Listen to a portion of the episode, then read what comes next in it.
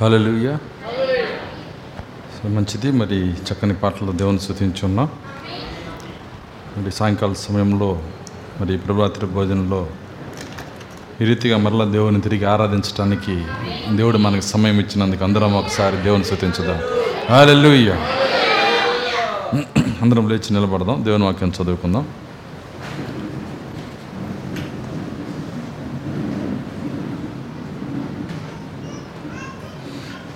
పరిశుద్ధ గ్రంథంలో నుండి హెబ్రిల్కి రాసిన పత్రిక.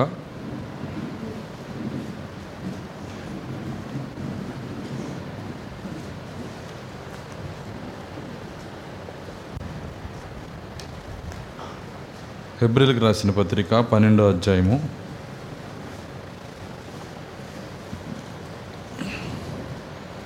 ఒకటో వచ్చిన నుంచి చదువుకుందాం. ఇంత గొప్ప సాక్షి సమూహము మేఘం వలె మనల్ని ఆవరించి ఉన్నందున మనము కూడా ప్రతి భారమును సులువుగా చిక్కులుపెట్టు పాపమును విడిచిపెట్టి విశ్వాసమును కర్తయు దాన్ని కొనసాగించువాడినైన యేసు వైపు చూచుచు మన ఎదుట ఉంచబడిన పందెములో ఓపికతో పరిగెత్తుదుము. ఆయన తన ఎదుట ఉంచబడిన ఆనందము కొరకై అవమానమును నిర్లక్ష్యపెట్టి సిలువను సహించి దేవుని సింహాసనం యొక్క కుడిపార్శ్వమున ఆసీనుడై ఉన్నాడు. మీరు అవసరపడకయో మీ ప్రాణములు విసుకకయో ఉన్నట్లు పాపాత్ములు తనకు వ్యతిరేకంగా చేసిన తిరస్కారం అంతయో ఓర్చుకొనిన ఆయనను తలంచుకొనడి. మీరు పాపముతో పోరాడట్లో రక్తము కారణంతగా ఇంకా దాన్ని ఎదిరింపలేదు. దేవుడు తన వాక్యం దీవించిన గాక ప్రార్థించుకుందాం. స్తోత్రములు స్తోత్రములు స్తోత్రములు స్తోత్రములు ప్రభువ కృపగలన తండ్రి మీకు స్తోత్రాలు చెల్లిస్తున్నా. తండ్రి ప్రభురాత్రి భోజనంలో మాతో కూడా మీరు ఉన్నందుకు వందనాలు చెల్లిస్తున్నా.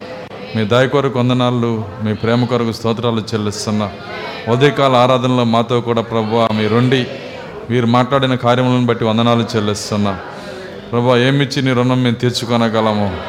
కేవలం నీ కృప నీ కనికరం ప్రభు మా పైన కుమ్మరిస్తున్న విధానాన్ని బట్టి వందనాలు చెల్లిస్తున్నా.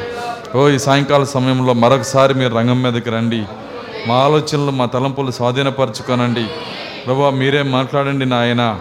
మాకు కావలసిన జీవాహారమును దయచేయండి. ప్రభా ఈ యొక్క ప్రభరాత్రి భోజనంలో నాయన మీ యొక్క రొట్టె పైన మీ యొక్క మీ యొక్క తండ్రి ద్రాక్షరసం పైన మీ శరీరం పైన మీ రక్తం పైన మా చేతులు చాపుచుండగా ప్రభు మమ్మల్ని మేము సరిచేసుకునే శక్తి మాకు దయచేయండి. మీకు వ్యతిరేకమైన ప్రతి మనస్సును మా నుంచి తీసివేయండి. మీరు ఇష్టపడని ప్రతి పాపము నుంచి మమ్మల్ని కడగండి.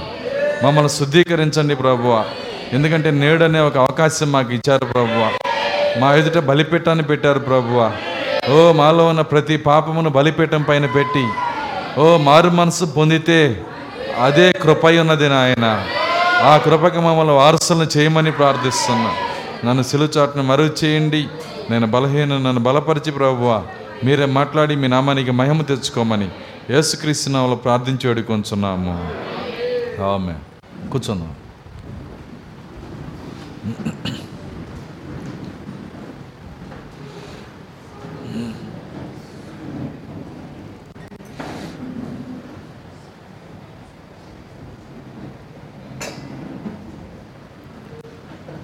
సో మంచిది. మరి కొద్ది నిమిషాలు మన కాళ్ళు చిన్న వాక్యం పైన ఉంచుదాం.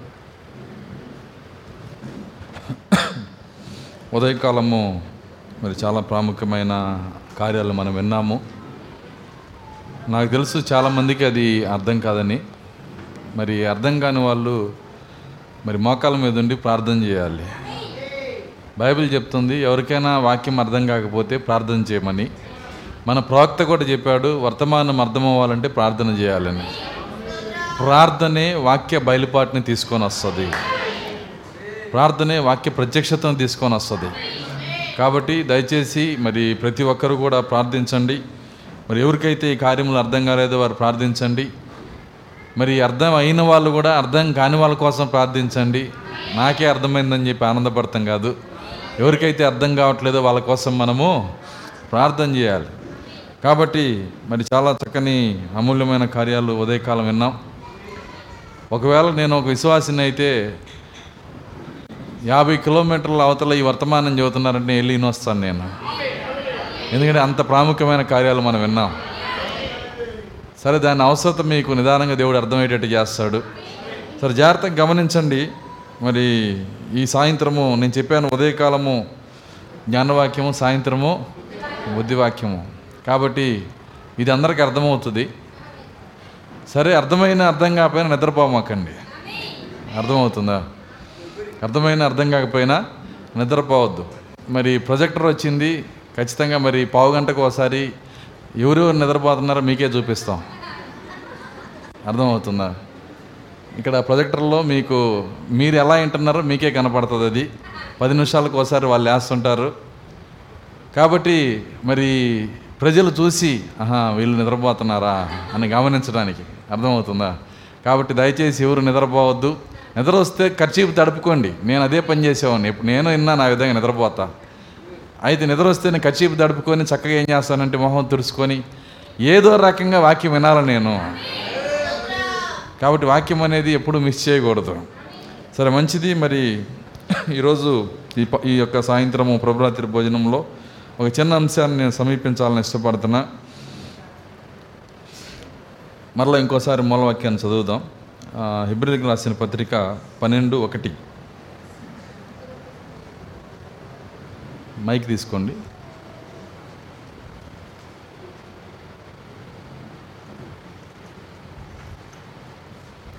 ఎవరు చదువుతున్నారు? ఇవ్వలేదు ఇంకా? చదువుతుంది ఎవరు అంటున్నాయి డేవిడ్ అంత త్వరగా ఇవ్వండి. డేవిడ్ రాలేదా? ఓకే. మరి ఎక్కువ సమయం నేను తీసుకొని ఒక గంట సమయము మరి దేవుని వాక్యాన్ని చూద్దాం. ఐదున్నర అయింది. ఆరున్నర కల్లా మనము క్లోజ్ చేద్దాం. పన్నెండు ఒకటి. ఇంత గొప్ప సాక్షి సమూహము. ఇంత గొప్ప సాక్షి సమూహము మేఘము వలె మేఘం వలె మనల్ని ఆవరించి ఉన్న మనలను ఆవరించి ఉన్నందున మనము కూడా మనము కూడా ప్రతి భారమును ప్రతి భారమును సులువుగా చిక్కులు పెట్టు. ప్రతి భారమును సులువుగా చిక్కులు పెట్టు. పాపమును విడిచిపెట్టి పాపమును విడిచిపెట్టి విశ్వాసమునకు కర్తయు. విశ్వాసను కర్తయు. దానిని కొనసాగించువాడు దాన్ని కొనసాగించువాడైన యేసు వైపు చూచి యేసు వైపు చూచుచు మన ఎదుట ఉంచబడిన మన ఎదుట ఉంచబడిన పందెములో పందెములో ఓపికతో పరిగెత్తు ఓపికతో పరిగెత్తుదము. చూడండి ఇక్కడ మన యొక్క క్రైస్తవ జీవితాన్ని బైబిల్ ఏం చెప్తుందంటే ఒక పరుగు పందెం అని చెబుతుంది. ఏంటిదండి? పరుగు పందెం. కాబట్టి ఈ పరుగు పందెంలో మనం పరిగెత్తేటప్పుడు ఏ జాగ్రత్తలు తీసుకోవాలో బైబిల్ కూడా చెప్ బైబిలే చెప్తుంది మనతో. ఈ పరుగు పందెంలో మనం పరిగెత్తేటప్పుడు రెండు కార్యాలు నిన్ను ఇబ్బంది పెడతాయి అంట ఏంటి ఆ రెండు కార్యాలంటే? ఆయన అంటున్నాడు ప్రతి భారమును సులువుగా చిక్కులు పెట్టు పాపమును. రెండు కార్యాలు ఉన్నాయి ఇక్కడ. ఒకటి ప్రతి భారము రెండవది సులువుగా చిక్కులు పెట్టే పాపము. ఈ రెండిటిని నువ్వు జయిస్తేనే నీ పరుగు పందెంలో నీ బహుమతి నువ్వు పొందుకోగలుగుతావు. పరిగెత్తే వాళ్ళు అనేకులు కానీ బహుమానం పొందేటట్టు మనం పరిగెత్తగలుగుతున్నామా? నా ప్రశ్న అర్థమైందా? మనం అందరం పరిగెత్తుతున్నాము. అయితే బహుమానము పొందే విధముగా మనం పరిగెత్తుతున్నామా? నీ పరుగు ఎలా ఉండాలంటే బహుమానం పొందేటట్లు ఉండాలి. దాన్నే ఇక్కడ లేఖనం చెప్తుంది. అలా నీవు పరిగెత్తుతున్నప్పుడు నీ పరుగు పందెం నుంచి నేను పడేసేది ఏంటంటే రెండే రెండు కార్యాలు. ఒకటి ప్రతి భారము. ఒక భారం కాదండి. భారం లేని వాళ్ళు చేయొద్దండి. లేరా? అంటే భారాలు ఉన్నాయి ఆల్రెడీ మనకి. అయితే ఈ భారాలు ఏం చేస్తాయి అంటే మనల్ని మన పరుగు పందెంలో ఓడిపోయేట్టు చేస్తాయి. అయితే ఈ భారాన్ని ఏం చేయమన్నాడు ఆయన? విడిచిపెట్టమన్నాడు. ప్రతి భారమును విడిచిపెట్టి విడిచిపెట్టే మనసుందా నీకు? చూడండి భారము లేని వాళ్ళు ఉండరు. అయితే బైబిల్ ఏం చెప్తుందంటే నువ్వు భారమును విడిచిపెట్టడానికి ఒక పరిష్కారం కూడా దేవుడే చెప్తున్నాడు. ఏంటి పరిష్కారం అంటే భారము నీవు మోయమాక భారం యహోవా మీద వేయమన్నాడు ఆయన. భారం ఏం చేయమన్నాడు? ఆయన మీద వెయ్యి ఆయన మీద వెయ్యాలంటే విశ్వాసం కావాలండి. తెలుసా మీకు? ఇప్పుడు కనబడని దేవునితో ఏదైనా డీల్ చేయాలంటే ఏం కావాలి మనకి? విశ్వాసం లేకుండా ఎట్లా డీల్ చేస్తావు నువ్వు? ఇప్పుడు నీ యొక్క భారాన్ని ఏం చేయమంటున్నాడు ఆయన? ఆయన మీద వెయ్యాలి. ఆయన మీద వెయ్యాలంటే నీకేం కావాలి? విశ్వాసం ఉండాలి. ఇప్పుడు నీ అప్పులు తీరతాయని నువ్వు నమ్మాలి. నీ భారం ఏం చేయాలి? ఆయన పైన వేయాలి. చూడండి ఆయన పైన వేస్తే తీరుస్తాడో లేదో? అర్థం కాల? ఆయన పైన వేస్తే తీరుస్తాడో లేదో? అంటే నీ విశ్వాసం ఉందా నీకు? నీ విశ్వాసం ఉంటే నువ్వేం చెప్పాలంటే ఖచ్చితముగా నా భారము ప్రార్థన పూర్వకంగా ఏసు నామములో నేను ఆయనకి ఇచ్చాను గనక నా భారము తీర్చువాడు ఆయనే. దేవుని స్తోత్రం. అలెలుయ్య చూడండి మన భారం మోసేవాడు ఆయనే. భారం అడుగుతున్నాడు ఆయన. నీ భారం యహోవా మీద వేయము. నిన్ను ఆదుకొనివాడు ఆయనే. నీకు ఏదైనా భారం ఉంటే ఆయనకి ఇవ్వు మనుషులకి మాక బరువెక్కుతారు. అర్థం కాల? మనుషులకి ఇస్తే ఏమైందండి ఇంకా భారం అయిపోతారు చాలామందికి అలవాటు ఏంటంటే భారాన్ని విడిచిపెడతాని ప్రయత్నం చేస్తారు కానీ మనుషుల్ని పిలిచి వాళ్ళ చెవులు తీసుకుంటా ఉంటారు. ఎప్పుడైతే వాళ్ళకి వీళ్ళ భారం చెప్పారో వీళ్ళు తేలిక అవుతారు. పాపం వాళ్ళు జెండు బాం ఎత్తుకుంటారు అర్థమవుతుందా? వాళ్ళు ఏం చేస్తారు ఇక? ఆ జెండు బాం ఎత్తుకొని ఏందో ఈరోజు తలనొప్పి ఏందంటే చెవిది చెవిచ్చావు నువ్వు. అర్థమవుతుంది? నువ్వు ఆర్చేవాడువా తీర్చేవాడువా? నువ్వు ఆర్చేదానివా తీర్చేదానివా? చూడండి ఈ యొక్క భారము ఇచ్చే వాళ్ళకి బుద్ధి లేదు తీసుకునే వాళ్ళకి బుద్ధి లేదు. అర్థమవుతుందా? ఎవరి భారము మనం తీర్చలేము. ఎవరి భారానికి మనం పరిష్కారం చేయలేము. నిజంగా నువ్వు విశ్వాసమైతే నీ భారాన్ని దేవుని పైన వేయాలి. దేవుని స్తోత్రం అలెలుయ్య అందుకే బైబిల్ ఏమంటుందంటే ప్రతి భారమును కొన్ని భారములను విడిచిపెట్టి అని రాయలేదు ఆయన. ప్రతి భారమును విడిచిపెట్టి ప్రతి భారాన్ని ఏం చేయాలంటే విడిచిపెట్టమంటున్నాడు. భారమే కాదు తర్వాత ఏమన్నాడంటే సులువుగా చిక్కులు పెట్టే ప్రతి పాపమును విడిచిపెట్టి.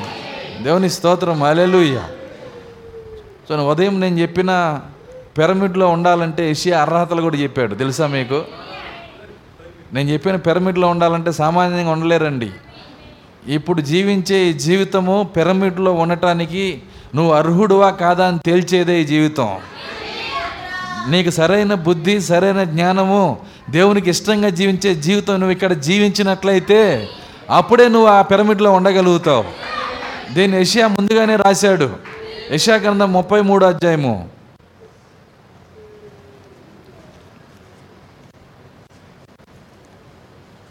యశా గ్రంథము ముప్పై మూడో అధ్యాయము.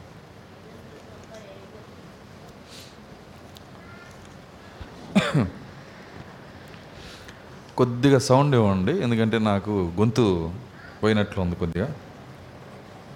యష్యా ముప్పై మూడు. మరీ రీసౌండ్ రాకుండా కొద్దిగా సౌండ్ ఇవ్వండి. ఇరవై వచ్చిన చదువుదాం. ఉత్సవ కాలములలో మనము కూడుకొనుచున్న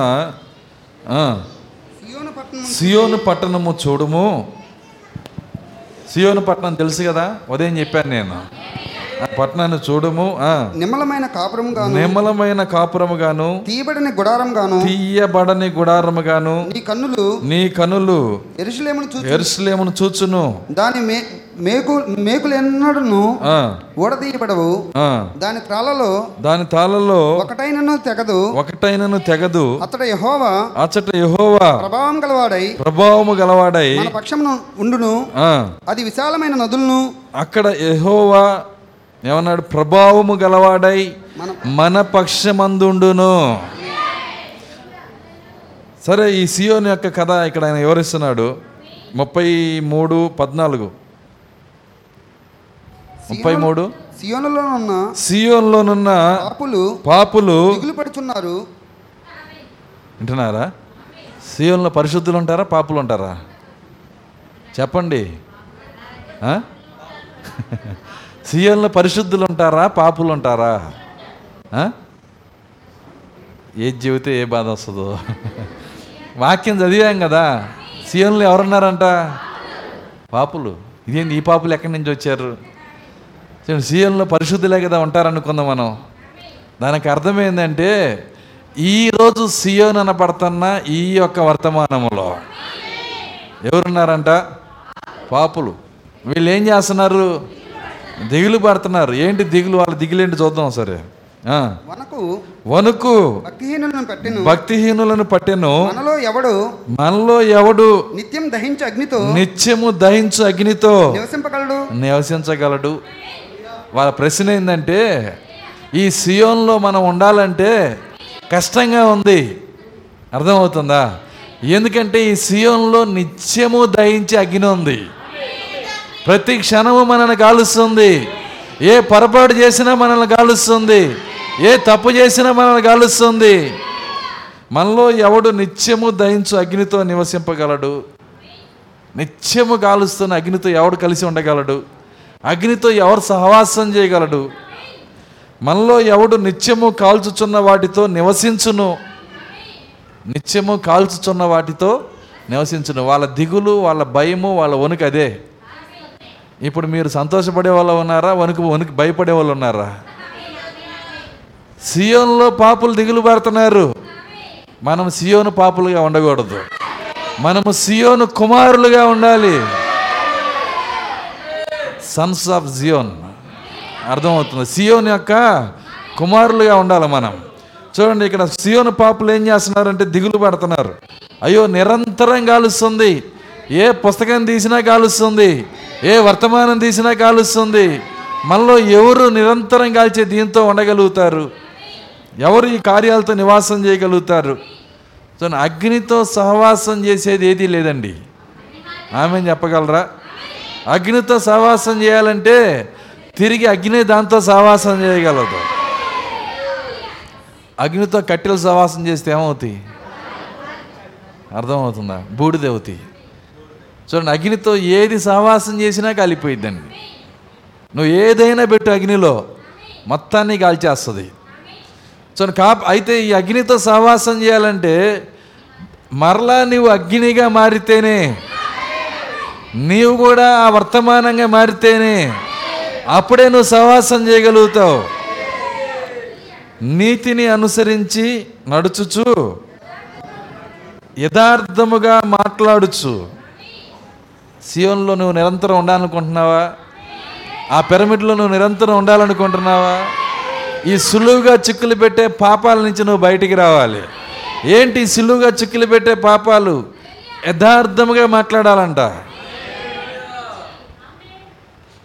ఎంతమంది ఆ విధంగా ఉండగలుగుతారు? పాస్టర్ గారు ఈ రోజుల్లో అలా ఉండమని మీరు అడుగుతున్నారే. చాలామంది బాధపడుతుంటారు. ఖచ్చితంగా వాక్య వధు జీవించగలుగుతుంది. ఎందుకంటే ఎన్ని శ్రమలు వచ్చినా ప్రాణమే పోయినా సరే ఆమె యథార్థతను విడిచిపెట్టదు. దేవుని స్తోత్రం అలెలుయ్య నీతిని అనుసరించి నడుచుచు. నీతి ఏంటో తెలుసా? వర్తమానము. నీతి అని వచ్చిందంటే అది ఎప్పుడు వర్తమానమే. చూడండి వర్తమానం అనుసరించి నడుచుచు యథార్థముగా మాట్లాడుచు నిర్బంధం వలన వచ్చి లాభమును ఉపేక్షించుచు లంచం పుచ్చుకొనకుండా తన చేతులు మలుపుకొని వింటున్నారా? మంచిది నేను లంచం పుచ్చుకోనండి ఓకే. తర్వాత ఒక మాట అంటున్నాడు హత్య అను మాట వినకుండా చెవులు మోసుకొని. అసలు ఎక్కడైనా హత్య జరిగితే ముందు నా చెవులు ఎందుకు పడలేదని బాధపడతాం. అర్థమవుతుందా? మనకున్న మానవ బలహీనత ఏంటంటే తెనాలంతా చెప్పుకునే కార్యాలు ఏ అయినా నాకెందుకు వినపడలేదని బాధపడతాం. కానీ బైబిల్ ఏం చెప్తుంది? అసలు నీ చెవులోకి రాకూడదంట అది. చెడు వార్త నీ చెవులోకి రాకూడదు. హత్య అనే మాట వినకుండా మీకు తెలుసా హిందువులు చేస్తారు ఆ పని? ఎప్పుడన్నా విన్నారనుకో చెవులు మూసుకొని అమంగళం అప్ప ఏంది? అప్రప్రత్య సంవత్సరం ఏదో ఉంటుంది నాకు చేత కదన్నమాట అప్రత్య నోరు తిరగట్లేదులేండి అమంగళం అంటే చెడ్డ వార్త. నా చెవులోకి ఎందుకు వచ్చింది అని బాధపడతారు చెవులు మూసుకొని. అసలు అలా ఉండాల్సింది ఎవరు? ఎవరండి? ఎవరు? సీఎంలో ఉండేవాళ్ళు. మనకు ఆ మ్యాటర్లు ఈ పనికి మాలిన విషయాలు చెడ్డ విషయాలు ఏది మనకు అవసరంలా? వినపడకపోయినా పర్వాలా? మనం తెలుసుకోకపోయినా పర్వాలా? అర్థమవుతుందా? కొంతమంది యేసుక్రీస్తుని అడిగినట్టు అడుగుతారు ఎరుసలేములో ఉండి నీకు ఒక్కడికే తెలియదా? అని. అడిగారా లేదా? ఎరుసలేములో ఉండి నీకు ఒక్కడికే తెలియలేదా ఈ కార్యాలు? తెలియపోయినా ఇబ్బంది లేదు.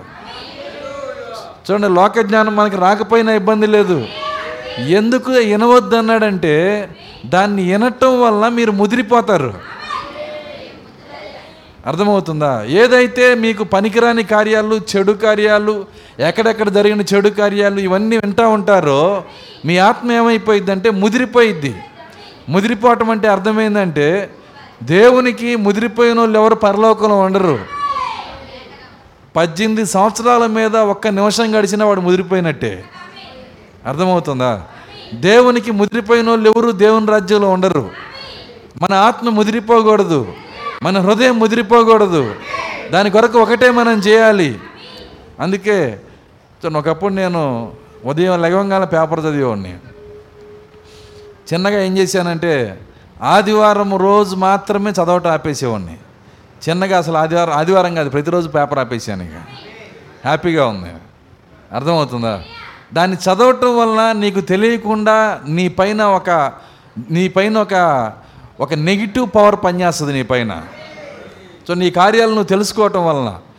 కాబట్టి మనం చేయాల్సిన పని ఏంటంటే ఆయన చట్టాలన్నీ. అయినా సరే దాన్ని మనం పట్టుకోవాలి. ఆయన అంటున్నాడు ఎవరికైనా ఆయన ఆయన మీరు ఏమీ లేనివారైతే మీరు అన్నీ ఉన్నవారు అన్నాడు అన్నాడా లేదా? నేను ఎప్పుడు బలహీనుడను? అదేంటి? అర్థమవుతుందా? అన్నీ విరుద్ధంగానే ఉంటాయి. నువ్వు అందరికంటే స్ట్రాంగ్గా ఉండాలనుకో. ఏమవ్వాలి? బలహీనుడు అవ్వాలా? ఇష్టపడతావా బలహీనుడు అవటానికి? నువ్వు ఇష్టపడవు. పొరపాటును కూడా ఇష్టపడవు. నాకు తెలుసు ఆ సంగతి. కానీ బైబిల్ ఏం చెబుతుందంటే నువ్వు బలహీనుడు అయినప్పుడే నువ్వు బలవంతుడు అవుతావు. మీకు తెలుసా? ప్రపంచమంతా అన్యులు కూడా చూసిన అన్యుల్లో ప్రతి ఒక్కరు చూసిన అద్భుతం ఏంటో తెలుసా? ఎర్ర సముద్రం చేరటం. నేను క్రైస్తవుని కాకముందే టెన్ కమాండ్మెంట్స్ చూసి వచ్చా. ఎందుకు చూశాను? అర్థమవుతుందా? ఇప్పుడు అంత అద్భుతం జరగటానికి కారణం ఏంటో తెలుసా? ఇరవై లక్షల మంది బలహీనలు అయిపోయారు. వాళ్ళ దగ్గర కనీసం కొడవలి కత్తి కూడా లేదు. సంపూర్ణ బలహీన స్థితిలో ఆ ఇరవై లక్షల మంది వెళ్ళటాన్ని బట్టి ప్రపంచంలోనే బలవంతులైన ఒక గొప్ప కార్యాన్ని వాళ్ళు చేశారు అక్కడ. చట్టం ఎప్పుడు అంతే. నువ్వు ఎప్పుడు బలహీనుడు అవుతావో అప్పుడే నువ్వు బలవంతుడు కాబట్టి ఇక్కడ మనం చూసినప్పుడు ఆయన చట్టాలన్నీ చాలా ఆశ్చర్యకరంగా ఉంటాయి. ఒకదానికొకటి వ్యతిరేకంగా ఉంటాయి. ఆయన ఆయన ఆయన ఏమన్నాడంటే మీరు మీరు నా మీ భారము దించుకోవాలి అంటే నా భారం మీ పైన వేసుకోవాలి. ఆయన భారాన్ని నువ్వు తీసుకున్నావా? నీ భారం దిగిపోయిద్ది. ప్రతి భారం వెళ్ళిపోయింది నీ దగ్గర నుంచి. దానికి నువ్వు చేయాల్సిన పని ఒకటే ఆయన కాడి నీ మీద వేసుకోవాలి. దేవుని స్తోత్రం. అలెలుయ్య చూడండి ఇక్కడ ఒక కార్యాన్ని అర్థం చేసుకోవాలి. ఏంది ఆ కార్యం అంటే మనము సిలువ యొద్దకు వచ్చినప్పుడు ప్రతి భారమును విడిచిపెట్టేశాం. ప్రతి భారాన్ని దేవుడు మన నుంచి తీసేసాడు మన పాప భారం అంతా దేవుడు తీసేసాడు వింటున్నారా? మనం చదివిన మూలవాక్యములో ప్రతి భారమును విడిచి అని ఆయన దేని గురించి చెబుతున్నాడంటే మీరు సిలువకు ముందు అనగా మీరు రక్షించబడటానికి ముందున్న భారం కాదు అది ఎంతమందికి అర్థమవుతుంది నేను చెప్తుంది? మీరు దేవుని దగ్గరికి వచ్చేటప్పుడు పెద్ద భారంతో వచ్చారు. పాప భారంతో వచ్చారు. ఆ భారం అంతా దేవుడు కడిగేశాడు నీకు. మరి ప్రతి భారమును విడిచని దేని గురించి చెబుతున్నాడు ఆయన? మీరు రక్షించబడక ముందు ఉన్న స్థితి కాదు అది అర్థమవుతుందా? రక్షించబడి నీ పరిశుద్ధ జీవితపు పరుగు ఆరంభించినాక ఇప్పుడు నువ్వు పొందే భారాల గురించి చెబుతున్నాడు ఆయన.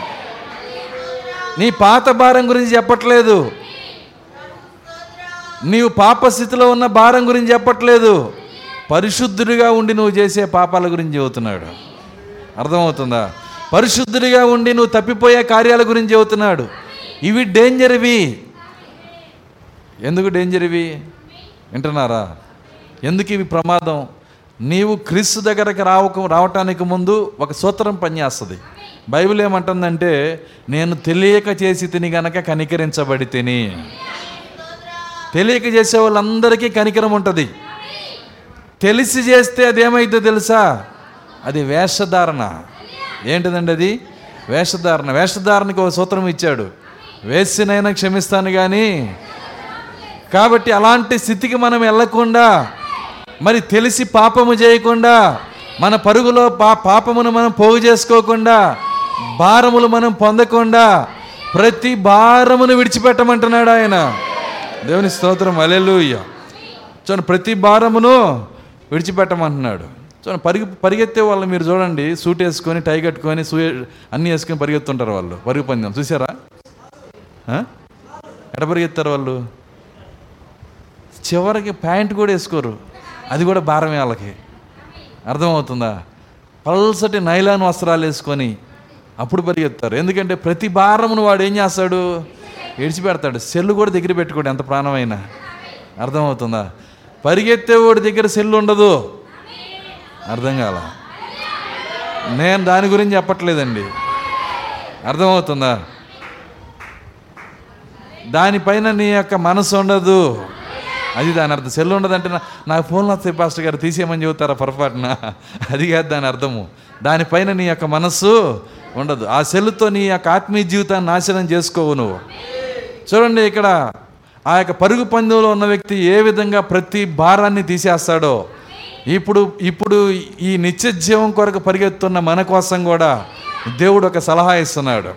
ప్రతి భారమును విడిచిపెట్టాలి. ప్రతి భారాన్ని కూడా విడిచిపెట్టాలి. ఈ భారాలు చాలా రకాలు ఉన్నాయండి. ఈ భారాల్లో చాలా రకాలు ఉన్నాయి. అరగంట అయిపోయింది ఒక అరగంటలో ముగిస్తాను నేను. ఈ ఈ యొక్క భారములు అనేక రకమైన భారాలు ఉన్నాయి వీటిలో. ఏ భారమైనా తీసుకొని నీ పరుగు పందు స్లో అయిపోవచ్చు. కొన్ని కొన్ని చెప్తాను నేను. మొట్టమొదట నీ భారం ఏంటంటే నిర్లక్ష్యం. మొట్టమొదట నీ భారం ఏంటంటే నిర్లక్ష్యం. నాకు తెలిసి వర్తమానం అందరికి అర్థమవుతుండాలి. అర్థమవుతుందా? ఇందులో ఏ మర్మం లేదు. తేటగా నువ్వే కనపడతావు ఇక్కడ. నీ జీవితమే కనపడిద్ది.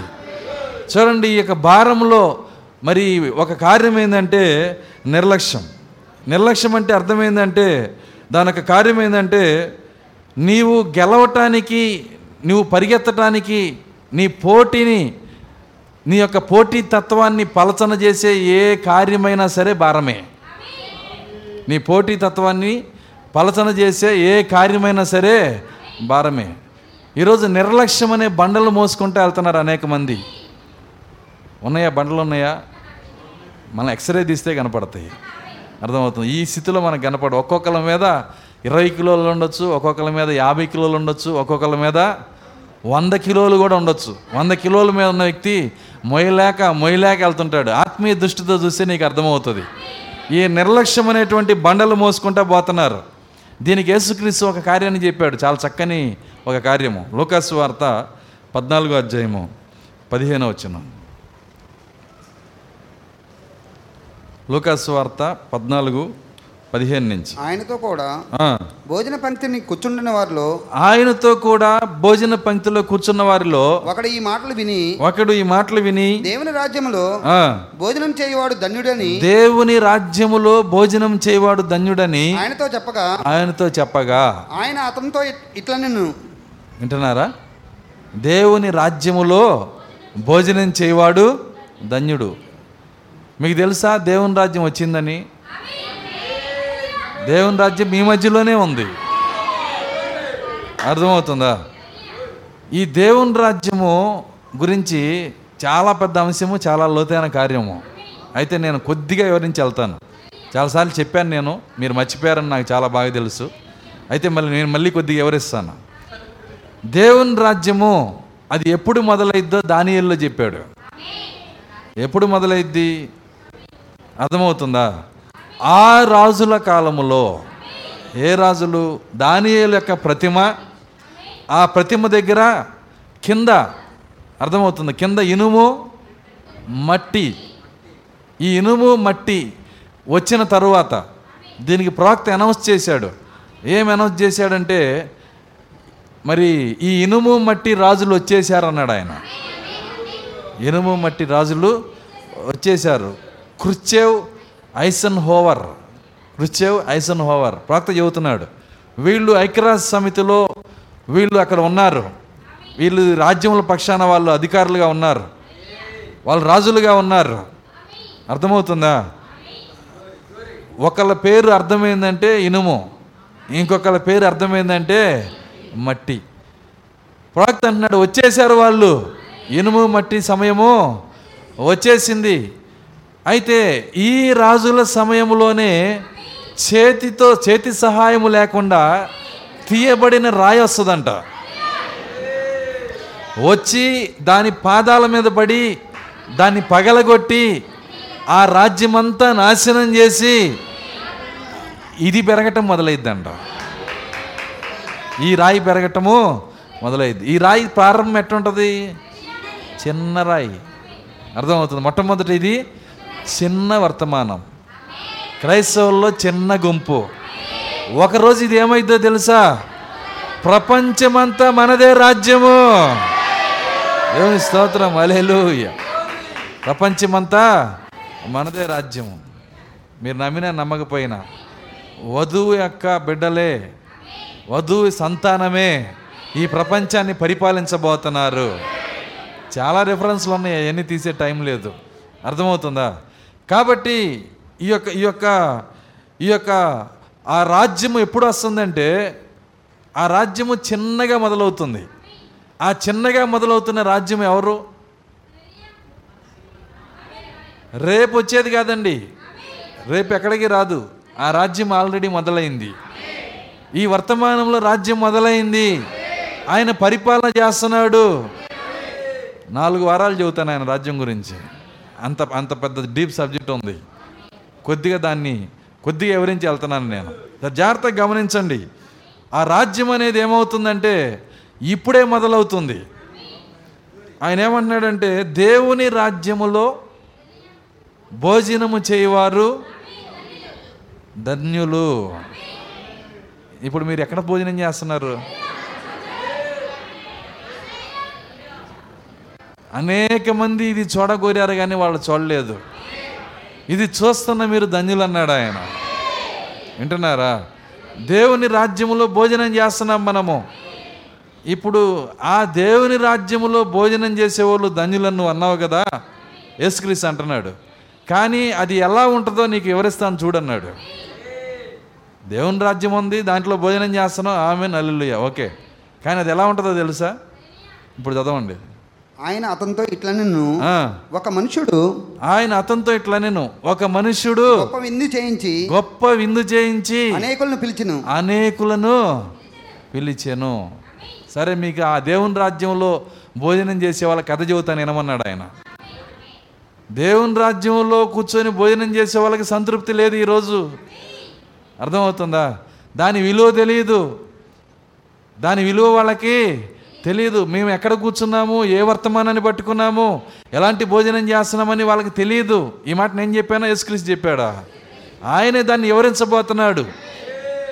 నువ్వు అన్నావు దేవుని రాజ్యంలో భోజనం చేసేవాళ్ళు ధన్యులని కానీ ఆ దేవుని రాజ్యంలో ఉన్న వాళ్ళ పరిస్థితి మీకు చెబుతాను ఇప్పుడు. అర్థమవుతుందా? దేవుడు వారిలో ఒక్కరిగా కూడా మనల్ని ఉండకుండా చేయనుగాక. ఆయన అంటున్నాడు విందు విందు ఒకటి ఏర్పాటు చేశాడంట. ఏమన్నాడు తర్వాత? విందు- కాలమందు. ఆ మాట చాలు మనకి. ఏమన్నాడు? విందు కాలమందు. విందు ఒకటి ఏర్పాటు చేశాడు. ఈ విందు కాలమందు. అతడు ఇప్పుడు సిద్ధమై ఉన్నది. మీకు తెలుసా విందు కాలం ఏంటో? చూడండి మనం ప్రతిదీ లోతుగానే చూస్తాము ఆయన అన్న ప్రతి మాట మనం లోతుగానే అర్థం చేసుకుంటాం. విందు కాలం ఏంటి? ఆ విందు కాలం ఏంటో కాదు ఆయన ఏ వేల్లో మాట్లాడుతున్నాడు. పసర పురుగులు గొంగల పురుగులు మిడతలు చీడ పురుగులు అను నా మహా సైన్యము రెండు వేల సంవత్సరాలుగా తినివేసిన పంటని మీకు మరలా ఇస్తాను. అది మీకు విందు. మీరు కడుపారా తిని. అర్థమవుతుందా? కడుపారా తిని. కడుపు నిండా తిని మీ కొరకు అద్భుతములు జరిగించిన రెండు వేల సంవత్సరాల క్రితం జరిగించిన అద్భుతాల కంటే రెండు రెట్లు జరిగించిన మీ దేవుని మీరు శుతిస్తారని చెప్పాడు ఆయన.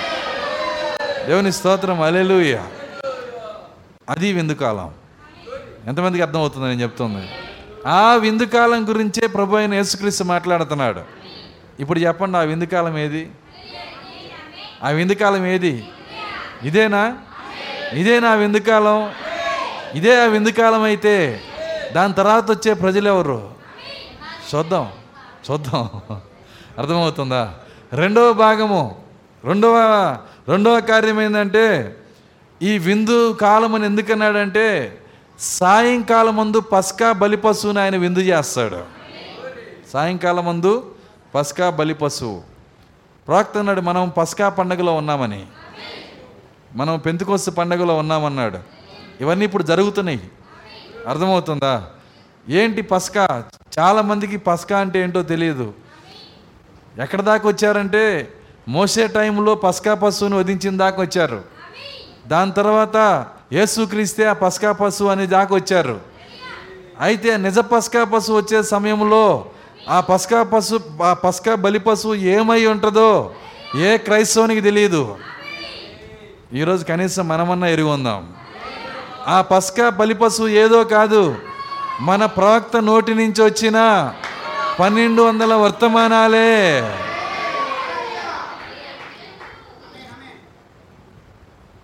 ఏ పాస్టర్ కూడా తన వర్తమానాలు రాసి ప్రపంచానికి పంపిలా?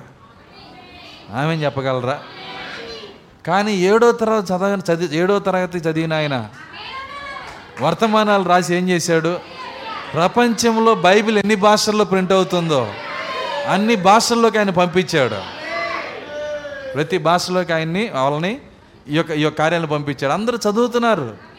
ఇందులో సైంటిస్టులు చదువుతున్నారు జ్ఞానులు చదువుతున్నారు డిగ్రీలు చేసిన వాళ్ళు చదువుతున్నారు పాస్టర్లు చదువుతున్నారు అందరూ చదువుతున్నారు. వింటున్నారా? ఏడో తరగతి చదివిన ఆయన వర్తమానం ఎందుకు ప్రపంచమంతా వెళ్ళింది? దేవునికి ఒక ఉద్దేశ్యం ఉంది. ఆమె చెప్పగలరా? అసలు ఆ వర్తమానము ప్రసంగం చేసినాక ఊరకే పోకుండా అది రికార్డు చేయబడాలని యోహానికి చెప్పాడు ఆయన. ఎవరికి చెప్పాడు? యోహానికి. యోహాన యోహాన్తో అంటున్నాడు. ఏమంటున్నాడంటే ఏడవ దూత పలుకు దినములలో ఆయన వాయిస్ వచ్చే దినములు అన్నాడు అక్కడ. వాయిస్ అంటున్నాడు. అర్థమవుతుందా? నేరుగా పలకటం కాదు. ఆయన వాయిస్. కాబట్టే దేవుడు ఏం చేశాడంటే చూడండి దేవుని కార్యాలు చూడండి. దేవుడు బైబిల్ని ప్రజలకు ఇవ్వాలి అనుకున్నప్పుడు ఒకప్పుడు బైబిల్ ఇలా ఉండేది కాదు. మనం ప్రతి ఒక్కళ్ళం బైబిల్ అనగానే తక్కువ మంది తెరుస్తున్నాం ఒకప్పుడు బైబిల్ ఉండేది కాదు. ఎవరి దగ్గర బైబిల్ లేదు? కేవలం ఆర్సీఎం ప్రిస్టుల దగ్గర మాత్రమే ఉండేది. అర్థమవుతుందా? బైబిల్ వాళ్ళ వాళ్ళ భాషల్లో చదువుకుంటే శిరశ్చేతనం చేస్తారు. ఇప్పుడు మన అందరిని చేయాలి ఇప్పుడు. అర్థమవుతుంది. ఎందుకంటే అలాంటి కండిషన్స్ నుంచి మనం వచ్చాం. ఎలాంటి పరిస్థితుల్లో ప్రజలు ఉండేవాళ్ళు? ఆ టైంలో బైబిల్ వాళ్ళ వాళ్ళ భాషల్లో చదువుకోవటానికి ప్రతి ఒక్కరికి ఇవ్వటానికి దేవుడు గుడెన్బర్గ్ అనే ఒక వ్యక్తిని లేపి ఆయనకు అత్యంతరం కనుక్కోనేట్టు కనుక్కునేటట్లు చేసి మార్టిన్ లోదర్ని పైకి లేపి ఈ బైబిల్ దాంట్లో ప్రింట్ చేసేట్టు చేశాడు. అది ఒక మలుపు. అది ఒక జంక్షన్ అది. వింటున్నారా? అదేవిధంగా దేవుడు ఈ ఏడో దూత వచ్చినప్పుడు ఆయన వర్తమానం ప్రపంచమంతా వెళ్ళాలి గనక అది తెనాలి చర్చిలో పంచబడాలి గనక. వింటున్నారా? దేవుడు ఏం చేశాడో తెలుసా? రెండో ప్రపంచ యుద్ధ కాలంలో టేప్ రికార్డర్ని కనుక్కున్నారు. ఇంతకుముందు లేదు. మొదటి ప్రపంచ యుద్ధ కాలంలో కూడా లేదు. ఎందుకు రెండో ప్రపంచ యుద్ధ కాలంలో దాన్ని కనుక్కున్నారు? వింటున్నారా? ఆ యొక్క మాటలు రికార్డ్ చేయబడాలా? నాకు తెలిసి టేప్ రికార్డర్ రాగాల్ని దాన్ని వాడుకున్న వ్యక్తి మన ప్రవక్తే.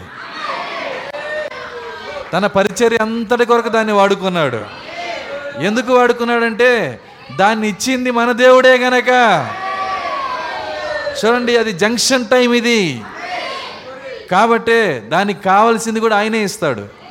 నువ్వు దేని విషయంలో భయపడాల్సిన అవసరంలా? దేనికి బాధపడాల్సిన అవసరంలా? నువ్వు కుంగిపోవాల్సిన అవసరంలా? నీకు కావలసింది ఇచ్చే దేవుడు ఆయనే. దాని దాని సమయంలో దాని దాని వరుసలో నీకు కావలసిందంతా ఇవ్వగలిగిన దేవుడు ఆయన. ఆయన నమ్మదగిన దేవుడు ఆయన. నీకెందుకు దిగులు? నువ్వు దిగులు పడాల్సిన అవసరమే లేదు. దిగులు అనేది అవిశ్వాసపు జబ్బు యొక్క ఒక గుణలక్షణం. అవిశ్వాసం అనే జబ్బుకున్న ఒక గుణలక్షణం. రుచి తెలియట్లా. ఏం జబ్బది? వాసన తెలియట్లా. వాసన తెలియపోవటం రుచి తెలియపోవటం జబ్బు కాదు. ఇది కరోనా యొక్క లక్షణం. మనకు తెలుసు బా చాలా బాగా అది. అట్లాగే దిగులు పడుతున్నావు. కనీళ్ళు గారుస్తున్నావు. చింతలోకి వెళ్ళిపోయావు. ఏం లక్షణాలు అయ్యి అసలు జబ్బు అవిశ్వాసం ఉంది నీ లోపల. విశ్వాసం ఉంటే నువ్వు సంతోషంగా ఉంటావు. దేవుని స్తోత్రం అలెలుయ్య నువ్వు దిగులు పడాల్సిన అవసరం లేదు. ఏ భారం నువ్వు తీసుకోవాల్సిన అవసరం లేదు. ప్రతి భారమును విడిచిపెట్టి అని నీ ప్రభు నేను పిలుస్తున్నాడు ఈరోజు.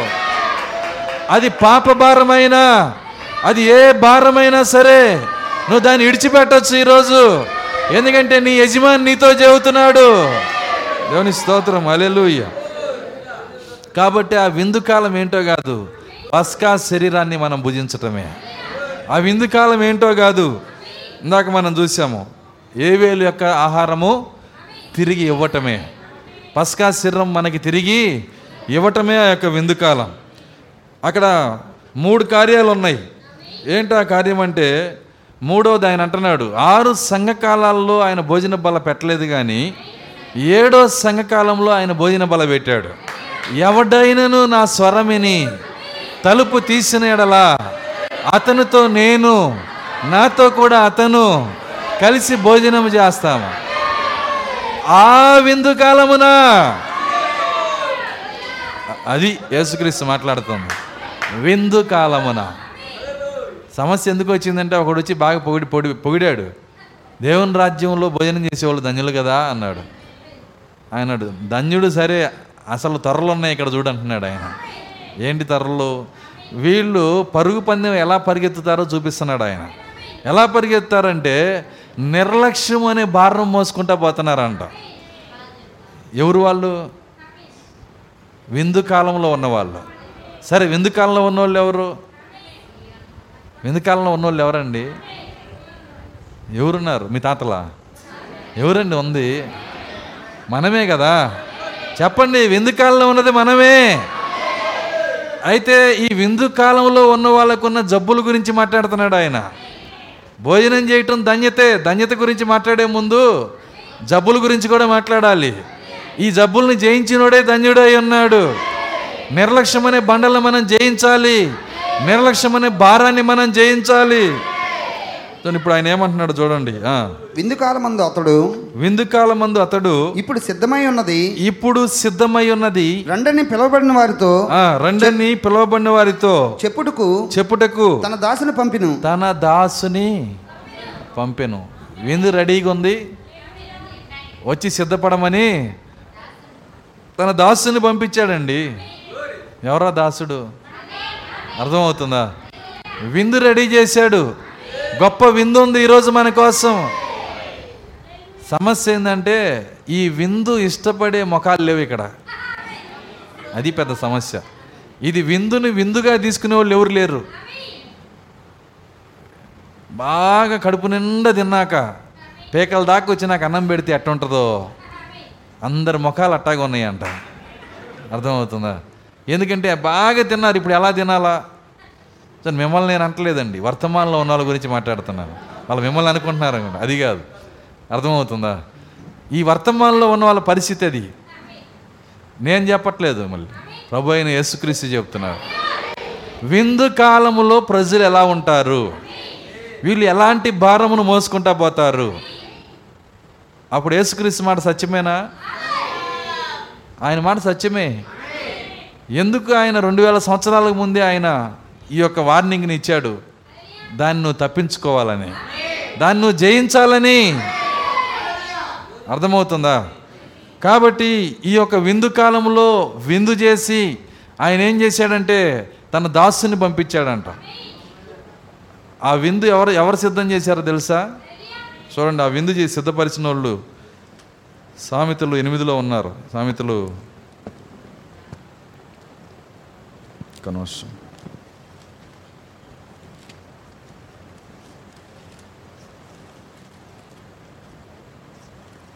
సామెతల గ్రంథము ఎనిమిదో అధ్యాయము. తొమ్మిదో తొమ్మిది ఒకటి. అవి అన్నీ తొమ్మిది ఒకటి. తొమ్మిది ఒకటి. జ్ఞానము జ్ఞానము నివాసమును కట్టుకొని తన కొరకు ఒక నివాసాన్ని కట్టుకొని దానికి ఏడు స్తంభములు చెక్కుకొనినది. దానికి ఏడు స్తంభములు చెక్కుకున్నది. వింటున్నారా? మీకు తెలుసా? జ్ఞానం చెక్కుకున్న ఏడు స్తంభాలు? రెండో ఫోటో చూడండి. మొదటి ఫోటో కాదు రెండో ఫోటో చూడండి. ఎన్ని ఎన్ని స్తంభాలు ఉన్నాయి దానికి? ఏడు స్తంభాలు. అర్థమవుతుందా? జ్ఞానము తాను నివాసం ఉండటానికి జ్ఞానం ఎవరు ప్రభు అయిన యేసుక్రీస్ ఆ నివాసం ఉండటానికి ఏం చేశాడంటే ఏడు ఏడు స్తంభాలు చెక్కుకున్నాడంట. పశువులను వధించి పశువులు వధించి ద్రాక్షారసమును కలిపి ఉన్నది. పస్కా పశువుని వధించి దాష్కారస దాక్షారసం కలిపి ఉన్నది. భోజన పదార్థములను భోజన. పదార్థములు సిద్ధపరిచి ఉన్నది. తన పత్తి పనికత్తెల చేత పన్నెండు వందల వర్తమానాలు సిద్ధపరిచి ఉన్నది. జనులు తన పనికెత్తల చేత జనులను పిలువనంపినది జనువులను పిలవనంపించినది పట్టణమందలి మెట్ల మీద పెట్టన మందలి మెట్టల మీద అది నిలిచి అది నిలచి జ్ఞానం లేనివాడా? జ్ఞానం లేనివాడా? ఇక్కడికి రమ్మని ప్రకటించుతున్నది రమ్మని ప్రకటించున్నది.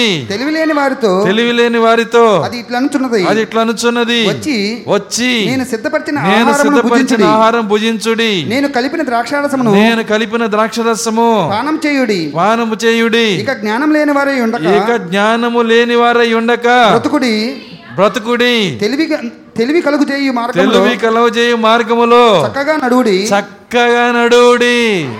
చక్కగా పరిగెత్తుడి. ఎవరి విందులో తింటారో వాళ్ళు చక్కగా నడవగలరు. వాళ్ళు చక్కగా పరిగెత్తగలరు. దేవుని స్తోత్రం అలెలుయ ఆ విందునే ప్రభు అయిన యేసుక్రీస్తు మాట్లాడుతున్నాడు. వింటున్నారా? కాబట్టి ఆ విందు గురించి ఆయన ఏమంటున్నాడు? ఆయన అంటున్నాడు మరి ఇప్పుడు విందు సిద్ధపరచబడి ఉన్నది తన దాసుని పంపించి మాట్లాడుతున్నాడు. చదవండి తర్వాత. అయితే వారందరూ అయితే వారందరూ ఏక మనసుతో ఏక మనస్సుతో నెపమును చెప్పసాగిరి. నెపములు చెప్పసాగిరి. వాళ్ళందరూ ఏం చేస్తున్నారంట? అయితే వారందరూ ఏక మనస్సుతో నెపములు చెప్పసాగిరి. విందు తినమని దేవుడు ఏర్పాటు చేసి ఒకవైపు ఒక వ్యక్తి ఏమంటున్నాడు? అయ్యా దేవుని రాజ్యంలో భోజనం చేయటువంటి సామాన్యమైన విషయం కాదు. అది ధన్య ధన్యత అది. అసలు అక్కడ పుట్టడమే ధన్యత. అక్కడ తినటం ఇంకా ధన్యత. ఆ సమయంలో విందు జరిగే చర్చిలో కూర్చోవటం ఇంకా ధన్యత. ఆయన ఆయన చెబుతుంటే యేసుక్రీస్తు ఏమంటున్నాడంటే ఆ ధన్యత కాలంలోనే అర్థమవుతుందా? ఏక మనసుతో నెపములు చెప్పేవాళ్ళు ఉన్నారంట. విందు తినటానికి ఇష్టం లేక ఎందుకు పుస్తకం చదవట్లేదు? అర్థమవుతుంది? పుస్తకం ఎందుకు చదవట్లేదు? చెప్పండి. మీ దగ్గర నెపం ఉందని నాకు తెలుసు. అర్థమవుతుంది? ఎందుకంటే బైబిల్ చెప్తుంది మీరు నెపాలు చెబుతారని ఎందుకు వర్తమానాలను ఇది అధికంగా చదవట్లేదు? ఎందుకు విందును మనం భుజించట్లేదు? మనము చర్చిలో కూర్చొనే ఎందుకు వర్తమానాన్ని మనం అర్థం చేసుకోలేకపోతున్నాం? ఎందుకు లోతుల్లోకి మనం వెళ్ళలేకపోతున్నాం? ఎన్ని రోజులున్నా దాన్ని అర్థం చేసుకోలేని స్థితిలో ఎందుకుంటున్నాం? పౌలు గారు చెప్పారు ఇవన్నీ కూడా. దిన అనే దినదినము ఎల్లప్పుడూ వినుచున్నాను సత్య విషయమైన అనుభవ జ్ఞానం పొందని స్త్రీలు అన్నాడు ఆయన. ఎల్లప్పుడూ వింటున్నా కానీ సత్య విషయమైన అనుభవ జ్ఞానం ఉండదు. ఇవన్నీ డేంజరస్ లైట్స్ ఇవన్నీ మీకు. నువ్వు ఒకటే ప్రార్థన చేయాలి ప్రభువా నేను ఆ స్థానంలో ఉండకూడదు. నేను గ్రహింపు లేని స్థితిలో ఉండకూడదు. నేను ఆ నిర్లక్ష్య బండలు నేను మోసుకెళ్ళకూడదు. నా భారాన్ని నా నుంచి తీసివేయండి ప్రభువా. నేనెందుకు నెపాలు చెప్పాలి? మీకు తెలుసా నెపములు దేవుడు తీసుకోడు. కారణము దేవుడు తీసుకోడు. మన దేవుడు కారణం తీసుకునే దేవుడు కాదు. కారణమును జయించేదే నిజ విశ్వాసం. నీకు ఎంత మంచి కారణమైనా ఉండొచ్చు. కారణాన్ని దేవుడు తీసుకోడు. చూడండి తర్వాత చదువుదాం. అందరూ ఏక మనసుతో నెపములు చెప్పసాగిరి. నెపములు చెప్పసాగిరి. మొదటివాడు మొదటి వాడు. నేను ఒక పొలం కొని ఉన్నాను. నేను ముగిస్తున్నాను పది నిమిషాల్లో ముగిస్తా. దీన్నే వచ్చే ప్రభురాత్రి భోజనం కంటిన్యూ చేస్తా. ఆ, మొదటి వాడు. నేను ఒక పొలం కొని ఉన్నాను. నేను ఒక పొలమును కొలి ఉన్నాను. అవశ్యంగా వెళ్ళి? అవశ్యంగా వెళ్ళి. అవశ్యముగా వెళ్ళి. దాన్ని చూడవలను. వింటున్నారా? చూడకముందు కొంటారా? చూసి నాకు కొంటారా? ఎవరికైనా తెలుసు. పొలాన్ని అంతా పరిశీలన చేసినాకే దాన్ని కొంటారు. కానీ వీడేం చెబుతున్నాడు? నేను పొలం కొన్నాను. మొన్న ఒకసారి ఐజక్ గారు ఒక కార్యం చెప్పాడు. ఆయన అంటే కుర్చీలో కూర్చున్నాడంట. ఒక ఆమె ఫ్యామిలీ వస్తే ఆమెను అడిగాడంట అమ్మ ఏంటి లేట్ అయింది? ట్రైన్కి పంచర్ అయిందంటే అవునయ్యా అందంట. అర్థమవుతుంది? ఏంటి అర్థం? సో నెపం ఏదో ఒకటి అవసరం. అదేదో ఆయన ఇచ్చాడు కదా అవునందామా అంటే అది నిజం కాదని అర్థం అక్కడ. అర్థమవుతుందా? ఏ నెపము నిజము కానే కాదు. ఏ నెపము కూడా నిజం కాదు. నువ్వు నెపములు చెప్పడానికి అవకాశం లేదు. నువ్వు దేవుడు ఒక కార్యాన్ని చెప్పాడంటే దాన్ని ఖచ్చితంగా నువ్వు జీవించి తీరాల్సిందే. నీవు కడుపు నిండా వాగ్దానం చేసిన ఆహారం తింటావని ఆయన చెప్పాడంటే నువ్వు తిని తీరాల్సిందే. దేవుని స్తోత్రం. అలెలుయ్య నాకు ఈ ఇది బా ఇది కష్టంగా ఉందండి. అది కష్టం. ఏవి కష్టం ఏం లేదండి. ఏది భారం కానే కాదు. ఇంకా అన్నాడు ఆయన ఏమంటున్నాడంటే నేను పొలము పొలము కొన్నాను అవశ్యముగా వెళ్ళి చూడాలి. ఇప్పుడు విందుకింది అనమాక. ఇప్పుడు పుస్తకం గిస్తకం అనమాక. అర్థమవుతుందా? ఇప్పుడు మీటింగ్ అది అనమాక. ఇప్పుడు ఆదివారం బుధవారం అనమాక. అర్థం కాల. ఇప్పుడు ఆదివారము బుధవారము అనమాక. ఎవరు ఆ వ్యక్తి? నెపములు చెప్పే వ్యక్తి. ఎట్లాంటి విందు కాలంలో ఉన్నామో? ఎట్లాంటి మహిమ కలిగిన సువార్తను వింటున్నామో ఎలాంటి వర్తమానానికి పిలువబడ్డామో? ఏ మహిమకు మనం వెళ్ళబోతున్నామో? ఈ గ్రహింపు లేక నిర్లక్ష్యం వచ్చేసింది వీళ్ళకి. ఏమొచ్చిందండి? నిర్లక్ష్యం. ఆ విందును గూర్చిన రాజు విందును గూర్చిన పిలుపు నిర్లక్ష్యం అనే కార్యంతో పోగొట్టుకుంటున్నారు. వీళ్ళ జీవితంలో భారం ఏంటంటే నిర్లక్ష్యమే. మీకు తెలుసా ఈరోజు అనేక మందికి నిర్లక్ష్యం వచ్చేస్తూ ఉంది. ఈరోజు అనేక మంది నిర్లక్ష్యం అనే భారాన్ని మోసుకుంటా పోతున్నారు. ఒకప్పుడున్న ఆ యొక్క చురుకుదనం ఒకప్పుడున్న విశ్వాసం ఒకప్పుడున్న ప్రేమ అన్నీ వెళ్ళిపోయినాయి. ఎందుకంటే నిర్లక్ష్యం వచ్చేసింది. నిర్లక్ష్యము తెలివికి కారణము. నిర్లక్ష్యం ఎందుకు వస్తుందంటే లోపల ఒక తెలివి వచ్చింది పనికిరాని తెలివి. అర్థమవుతుందా? ఈ పనికిరాని తెలివి రాగానే నిర్లక్ష్యం వస్తుంది. వాస్తవం అది. తన ప్రవక్త ఒక కార్యాన్ని చెప్పాడు. ఏమన్నాడంటే ఆయన చేసుకున్నటువంటి మిడ వింటున్నారా? ప్రవక్త అంటే గడగడలాడిపోయింది తెలుసా మీకు? మీకు ప్రాక్టికల్గా చెబితే అర్థమైద్ది మీకు. ఆయన చేసుకున్నటువంటి మిడ ప్రవక్త అంటే గడగడలాడిపోయింది ఒకరోజు వివాహానికి ముందు ఆ యొక్క నది దగ్గర బాప్తిసాలు ఇస్తుంటే దేవుని యొక్క వెలుగు అక్కడికి వచ్చి దేవుని స్వరం వినపడుతుంది అక్కడ. ఏమని వినపడుతుందంటే బాప్తిస్మిచ్చి యోహానికి ముందుగా బాప్తిస్మిచ్చి యోహాను నా మొదటి రాకడికి ముందుగా ఎలాగ పంపబడ్డాడో నా రెండో రాకడికి ముందుగా నువ్వు పంపబడ్డావు అని చెప్పాడు. ఈ స్వరము అందరూ కళ్ళు తెరిచి ఉన్నారు ప్రార్థనలో ఉన్నారు కానీ కళ్ళు తెరిచారు. ప్రార్థనలో ఉన్నారు కానీ కళ్ళు తెరిచారు. ప్రార్థన వదిలేశారు. వింటున్నారా? కానీ తన పాస్టర్ కళ్ళు మూసుకోమని చెప్పాడు గనక వింటున్నారా? విధేయతతో వెలుగు వచ్చినా దేవదూతలు వచ్చినా ఏదొచ్చినా పాస్టర్కి విధేయత చూపించిందంట ఆమె. భయము భక్తి విధేయత అన్నీ ఉన్నాయి ఆమెలో. వింటున్నారా? సరే మీరు కొద్దిగా టయాన్ని రీల్ తిప్పండి అట్లా. అంటే జస్ట్ కొన్ని సంవత్సరాలు అలా పానివ్వండి. అప్పుడు ఆమె ప్రాక్తతో వివాహం జరిగించబడింది. దేవుడే చేసుకోమన్నాడు. వింటున్నారా? ఆమెకు వివాహమైంది అన్నీ బాగున్నాయి. ఒకరోజు ఏమైందంటే వింటున్నారా? ఒకరోజు ఏమైందంటే ఈ కుమారుడు ఎంత చెప్పినా వింటలా? అర్థమవుతుంది? జోసఫ్ మాట వింటలేదు అసలు. ఎంత చెప్పినా ఇంటలా చెబుతుంది ఇంటలా ఆయన చెప్పమంటే చెప్పడు. ఆయన చెప్పమంటే చెప్పడు. ఇప్పుడు పిల్లోడి మీద ఉన్న కోపం ప్రాక్త మీదకి తిరిగింది. అర్థమవుతుందా? ఒకసారి నేను పిల్లల్ని తీసుకొని కాన్వెంట్కి వెళ్ళా. కాన్వెంట్కి వెళ్తే ఆమె మమ్మల్ని గోడ కూర్చి ఒకటే వేయించాలి అంతవరకు. అట్ట మాట్లాడుతుందామా నాకు చాలా కోపం వచ్చి మా తమ్ముని తీసుకెళ్ళా. వంశీని తీసుకెళ్తే వంశీ ఆమె కావలసినట్టు మాట్లాడేటప్పటికి సైలెంట్ అయిపోయింది. నేను నేను అన్నీ మాట్లాడలేను. అర్థమవుతుందా? ఆమె పిల్లలతో బిహేవ్ చేసి ఎల్కేజీ పిల్లలతో బిహేవ్ చేసినట్టుగా తల్లిదండ్రులతో బిహేవ్ చేస్తుంది. కొన్ని రోజులకి ఆమెను పీకేశారులేండి అది వేరే విషయం. అర్థమవుతుందా? ఎందుకు ఆమె అలా అయిపోయిందంటే పిల్లలతో పడి పడి ఒక రకమైన నిర్లక్ష్యం వచ్చేసింది ఆమెకి.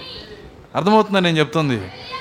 ఇప్పుడు ఏమ కూడా ఎంత మర్యాద కలిగినటువంటి ఏమ కూడా ప్రవక్త అంటే ఎంతో గౌరవం ఇచ్చే ఏమ కూడా ప్రవక్త మీద కోపంతో ముఖం మీద తలిపేసిట కొట్టిందంట.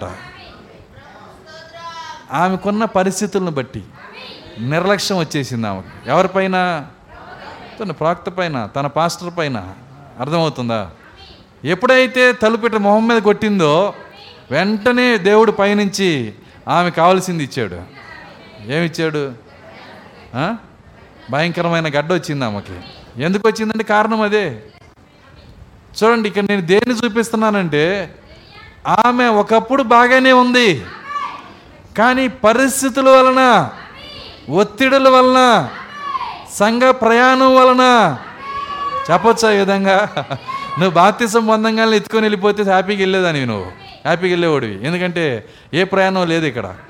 కానీ దేవుడు మధ్యలో నీకు ప్రయాణం పెట్టాడు ఇస్రాయేల్లో ప్రయాణం నలభై సంవత్సరాలు సాగినట్టుగా ఈరోజు ఒక ప్రయాణం ఉన్నది మనకి.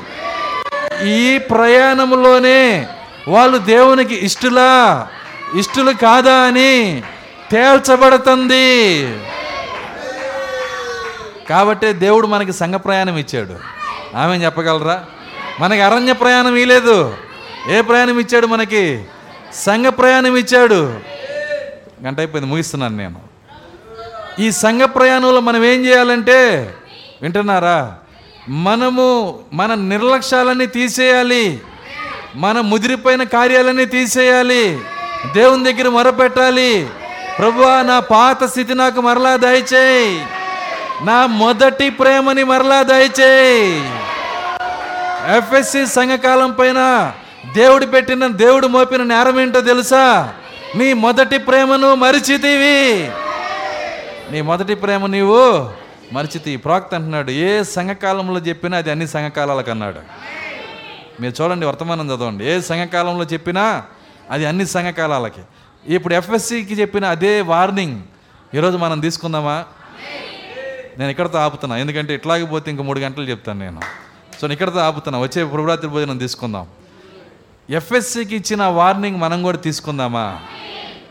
ఏ ఏమిచ్చాడు ఎఫ్ఎస్సికి ఇచ్చిన వార్నింగ్? నీ మొదటి ప్రేమని విడిచితివి. క్రిస్ దగ్గరకు వచ్చినప్పుడు నీ ప్రేమ అప్పుడు నువ్వు ఉన్న లేతదనము అప్పుడున్న నీ తెల్లని మనస్సు అప్పుడున్న నీ యథార్థత అప్పుడు నీ మాటల్లో ఉన్నటువంటి నమ్మకత్వం ఇవన్నీ పోగొట్టుకున్నాం మనము. కానీ దేవుడు తిరిగిస్తానని వాగ్దానం చేస్తున్నాడు. ఈరోజే దేవుని దగ్గర అడుగుదాం.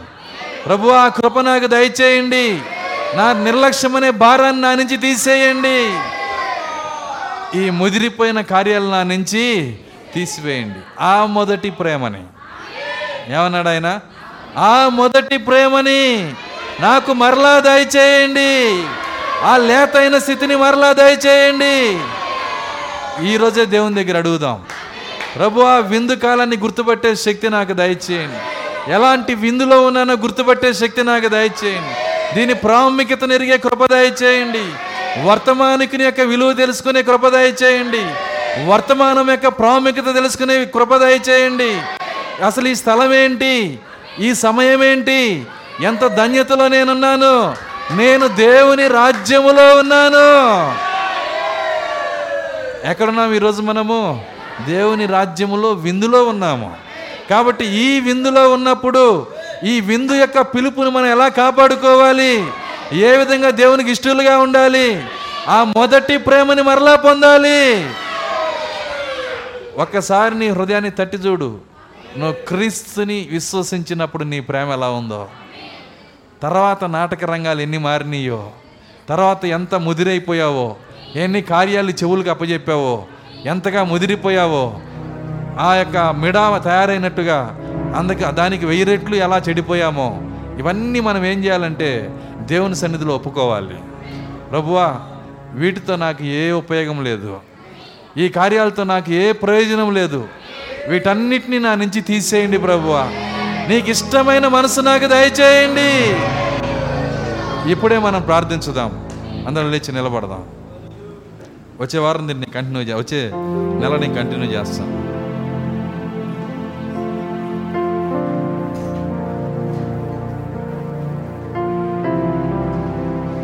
పది నిమిషాలు ఆయన సన్నిధిలో ప్రార్థించుదాం. అవును ప్రభువ దేవుని రాజ్యములో మేము భోజనం చేస్తున్నాము. ఏక మనసుతో నెపములు చెప్పే ప్రజలుగా మేము ఉండకూడదు ప్రభువ. సంతోషంతో భోజనం చేసేవారిగా మేము ఉండాలి. రాజుకు ఇష్టలుగా మేము ఉండాలి. రాజు సంతోషపడేవారిగా మేము ఉండాలి. మా జీవితంలో పనికిరాని కార్యాలు తీసివేయండి ప్రభువా. పనికిరాని మాటలు తీసివేయండి ప్రభువా. ఓ ఈరోజు ఉపయోగపడేది ఒకటే. ఈరోజు మాకు ప్రయోజనకరం ఒకటే. అది ఈ గడియ వర్తమానమే నాయన. ఈ గడియకి ఇచ్చిన వాక్యమే ప్రభువా. అలెలోయ స్తోత్రాలు నాయన. ఎఫ్ఎస్సి సంఘకాలం పైన ఏ నేరమైతే మీరు మోపారో ఓ ప్రభువా అది అన్ని సంఘకాలాల మీద ఉన్నది నాయన. మా ప్రవక్త చెప్పుచున్నాడు ఆ నేరం ప్రతి సంఘకాలం మీద ఉన్నది.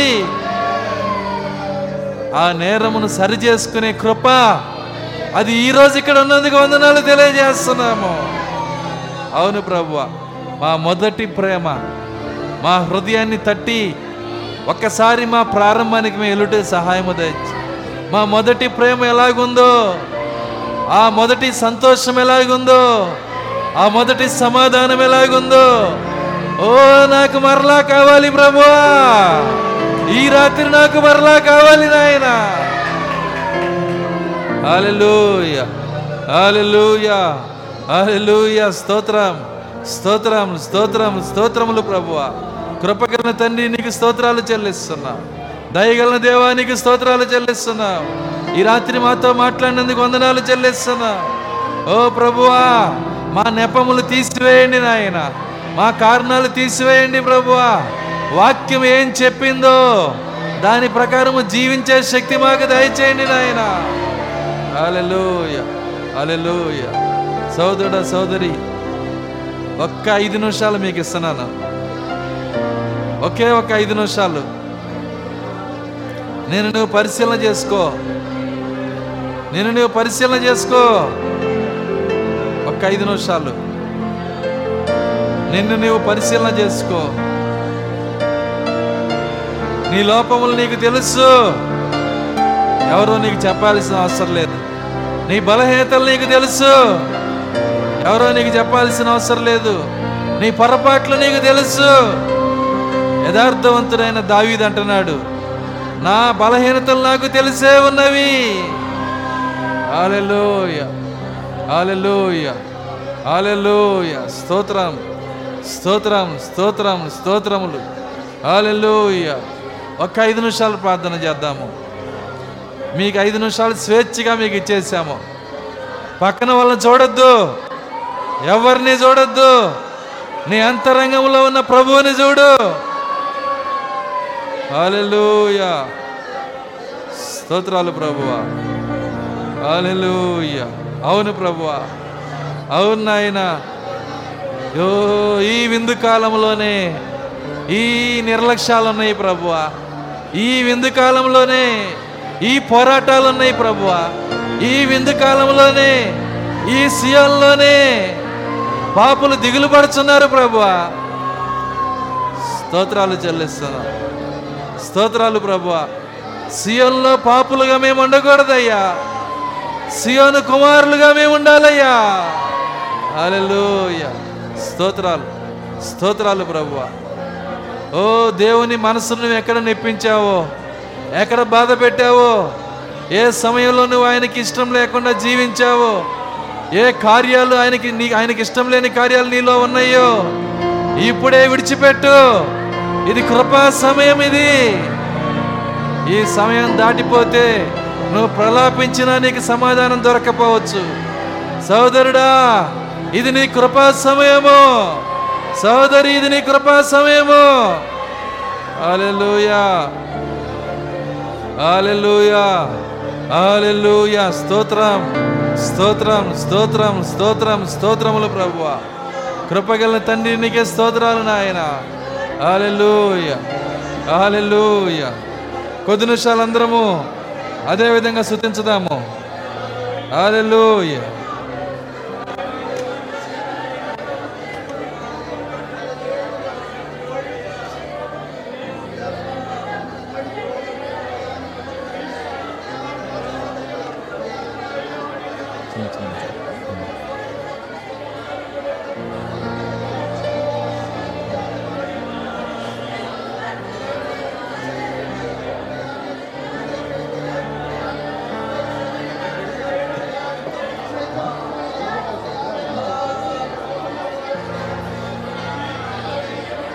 హాలెలూయ హల్లెలూయా హల్లెలూయా హల్లెలూయా హల్లెలూయా స్తోత్రం స్తోత్రం స్తోత్రములు ప్రభువా ఓ నీ బిడ్డలు ప్రలాపిస్తున్నారు ప్రభువా నీ బిడ్డలు ఇక్కడ ఒప్పుకుంటున్నారు నాయన. ఓ ఏది ఒప్పుకుంటున్నారో దాన్ని విడిచిపెట్టే శక్తి మీరు దయచేయండి. ఆ పాపమును క్షమించండి ప్రభువా పరిశుద్ధులుగా చేయండి ప్రభువా ఓ నీకు నమ్మకస్తులుగా చేయండి ప్రభువా వేషధారణతనం తీసివేయండి నాయన. నీకు ఇష్టమైన మనస్సు దయచేయండి ప్రభువా. ఏ పాపమునైనా వేర్లతో సహా తొలగించగలిగిన దేవుడు నాయన.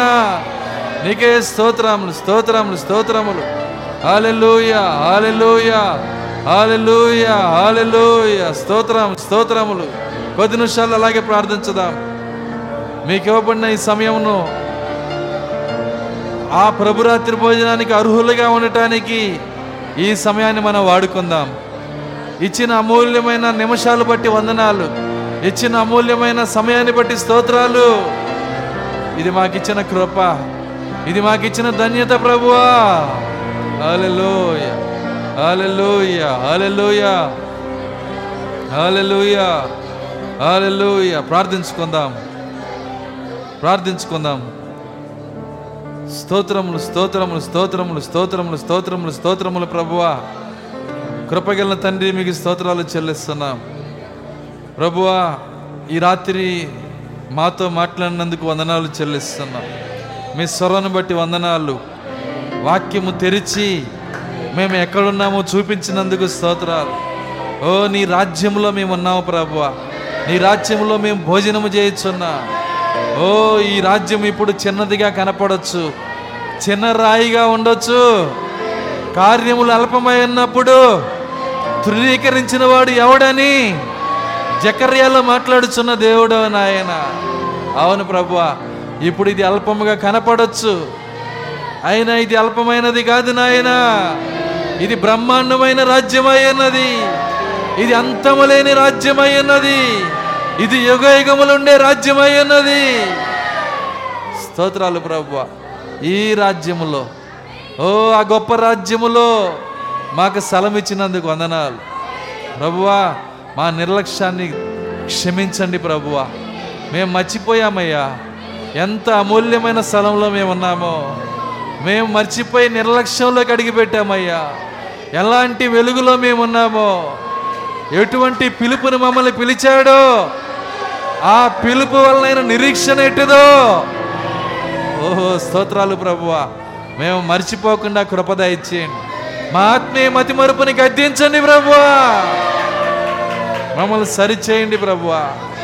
ఎవరైనా సరే పాపంలో ఇంకా పడిపోయి ఉంటే వారిని లేపండి ప్రభువా. వారు ఇంకా నీ పిల్లలు నాయన.